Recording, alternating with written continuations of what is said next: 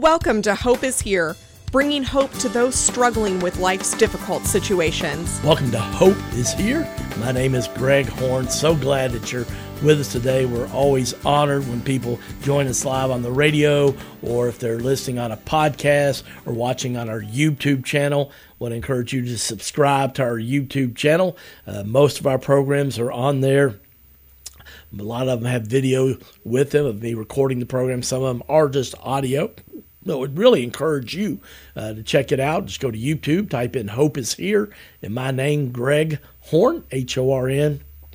Hope you'll subscribe to the channel. And if you've been blessed by a program, either on YouTube or uh, a podcast, whatever s- platform you listen to, Spotify, Podbean, iTunes, uh, we're on all of them, uh, all the major platforms. Uh, man, subscribe to our podcast and please leave a comment if you've been blessed. It encourages us greatly and is uh, deeply appreciated. Well, we've been looking at Philip. Uh, he's one of Jesus' teammates, uh, one of the 12 guys that Jesus chose to help change the world. 2,000 years later, we're still talking about these guys and what they learned from following Jesus closely for almost two years, the last two years of his life, 31 to 33, before he died a horrific death on a cross. And we talked about yesterday four things we can learn from Philip. John chapter 1, verses 43 through 46. If you missed yesterday's program, really encourage you to go check that out. Listen to that podcast. You can find it wherever you listen to podcasts on all the platforms, or just go to our website, hopeisheretoday.org. That's hopeisheretoday.org. Also, have been blessed by this program. Uh, if you'd be willing to financially help support us with a donation, we would really appreciate that. Uh, donations are safe and secure online at hopeisheretoday.org.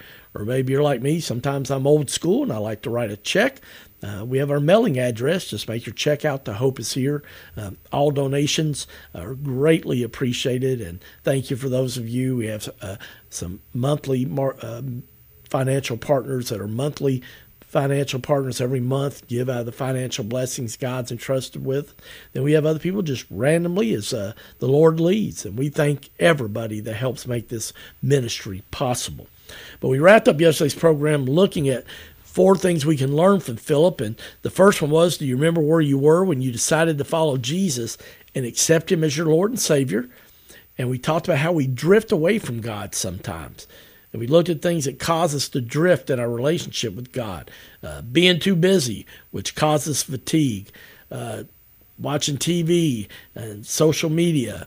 Both of them just in and by themselves are not bad things, but they can suck up a lot of time if we're not careful and hurt our time with God. And we know uh, the key to any relationship, right, is T I M E, how we spend our time. Also, uh, look at our relationship with Jesus. Uh, it's not a priority. We don't make our relationship with Jesus a priority. Then we looked at one of the reasons that we sometimes drift from God is just life happens. We suffer wounds emotionally, mentally, physically. We have disappointments in life, like losing a job or um, losing a loved one, especially when it's unexpected, or just normal life setbacks when things happen. Uh, you don't get that promotion at work. Um, just you know, so many things happen in our life that are disappointing and discouraging, and it can cause us to drift from God if we're not careful. And last not least, the thing I think that causes us to drift from God, and you know, you're gonna be like, "Hey, Greg, Captain Obvious," but friends, it's the truth. I think the enemy loves to cause us to drift from God. Sometimes I think we underestimate the enemy, the accuser. Some versions of the Bible say, but in John 10:10, 10, 10, Jesus warned us. He said, "The thief comes only to steal, and to kill, and destroy. I have come so that you may have life." and have it to the full. Friends, I'm thankful that Jesus, He's a God of details, okay? He didn't just say the thief comes to, hey, to steal. He said, oh, yeah, by the way, not only does He come to steal, He also comes to kill. Okay, just in case uh, you were not listening, maybe you kind of uh, been thinking about your to do list. Also, on top of, you know, He comes to steal and kill, He also just wants to flat out destroy you. The thief comes only to steal and kill and destroy. And friends, I've seen that happen in areas of my life before and so many other friends and loved ones. And yet I don't do this to be gloom and doom. You know better than that. This is hope is here, right? But I think we have to realize we do have an enemy that wants to hurt us and wants us to keep us from knowing and being in that personal relationship with Jesus and having all that he wants us to have. But I'm so thankful. Jesus warned us, hey, the enemy does try to do this. But in the next breath, he says, I have come so that you may have life and have it to the full. But friends, that doesn't mean that it's going to be, you know, easy street and life's going to be, you know, unicorns and all rainbows, all right? He's saying, in other words, I'll be with you. I will help you. I will give you hope when life is just kind of kicking you to the curb and you don't don't have to be alone. You don't have to be discouraged. You don't have to give up. I will help keep your tank full if you'll lean into me and not your own understanding and all your ways acknowledge me and I'll direct your path and make your path straight as Proverbs chapter 3 verses 5 and 6 says. Or like 1 Peter 5 chapter 5 verse 7 says cast all your cares and burdens upon the Lord because he cares for you. Or Jesus told us in Matthew and some of the other gospels you know what? Hey in this world you will have trouble but take heart.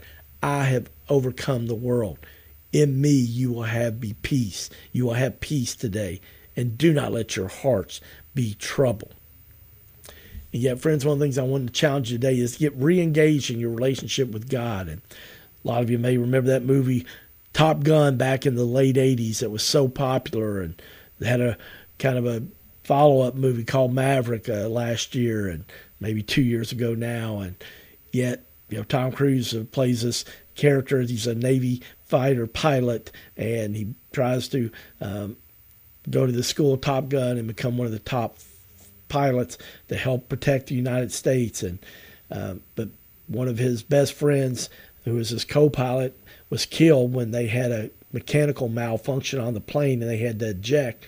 And when they did, the cockpit didn't completely open in the back where his partner was, and it broke his neck and he died.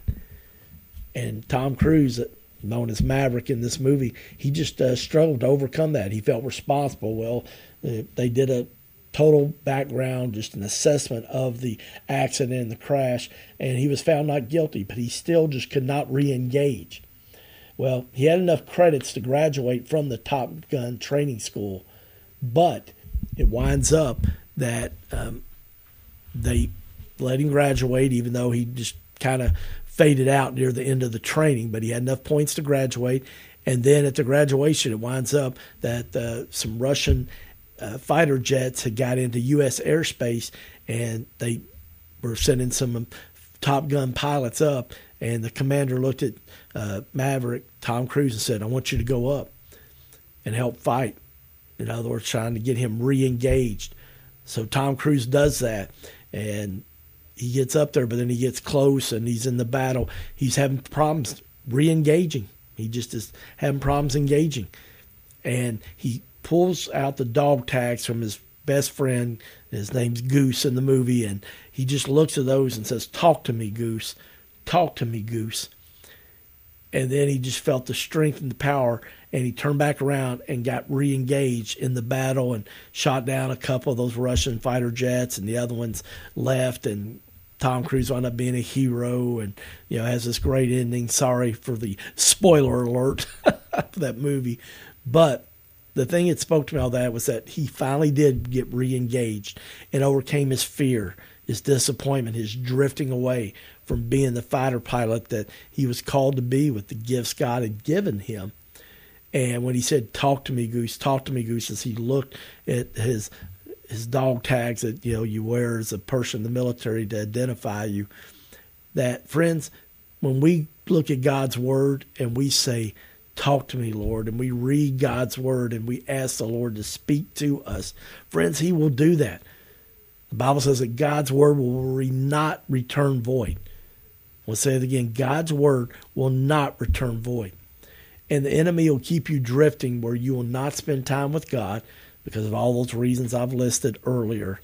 And yet, friends, I want to encourage you to do it. Hebrews chapter 2, verse 1 says, So we must listen very carefully to the truth that we have heard.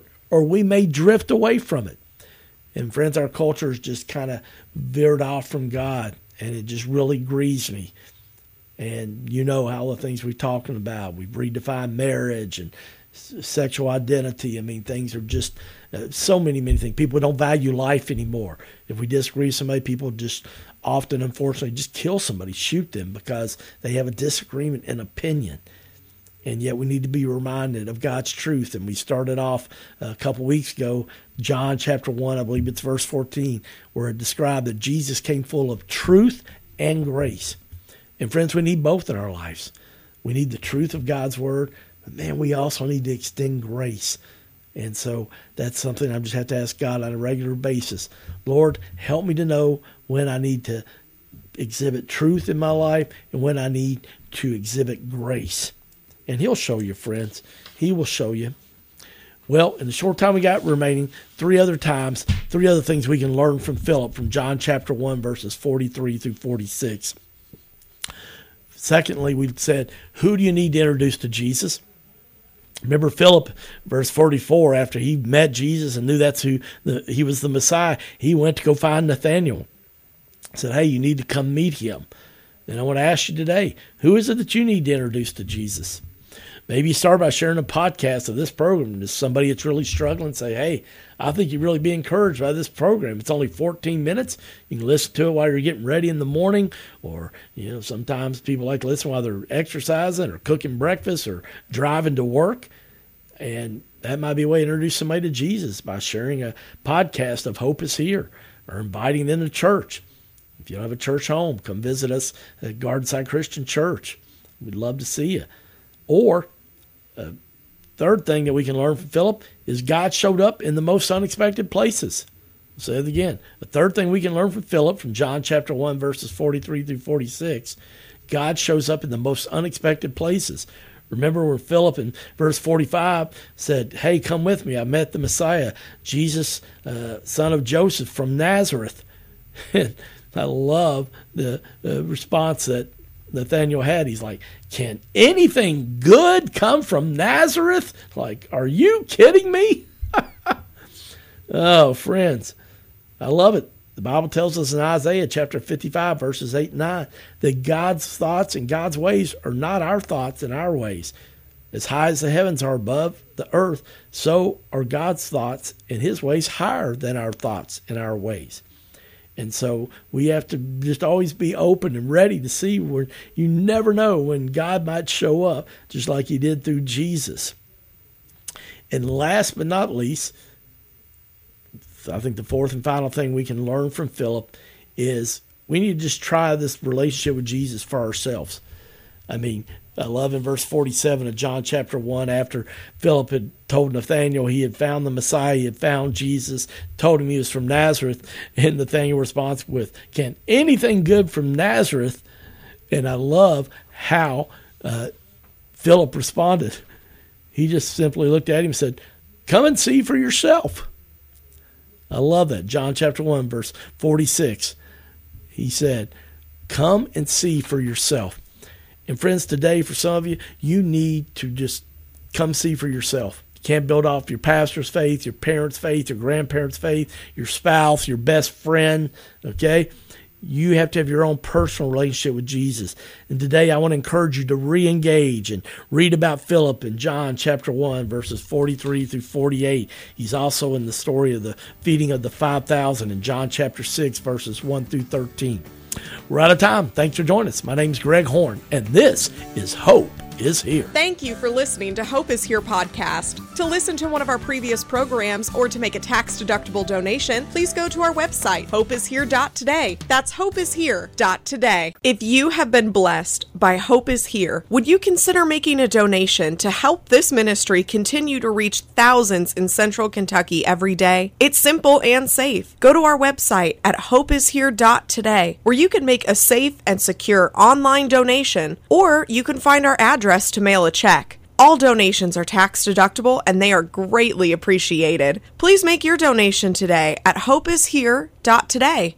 Again, that's hopeishere.today.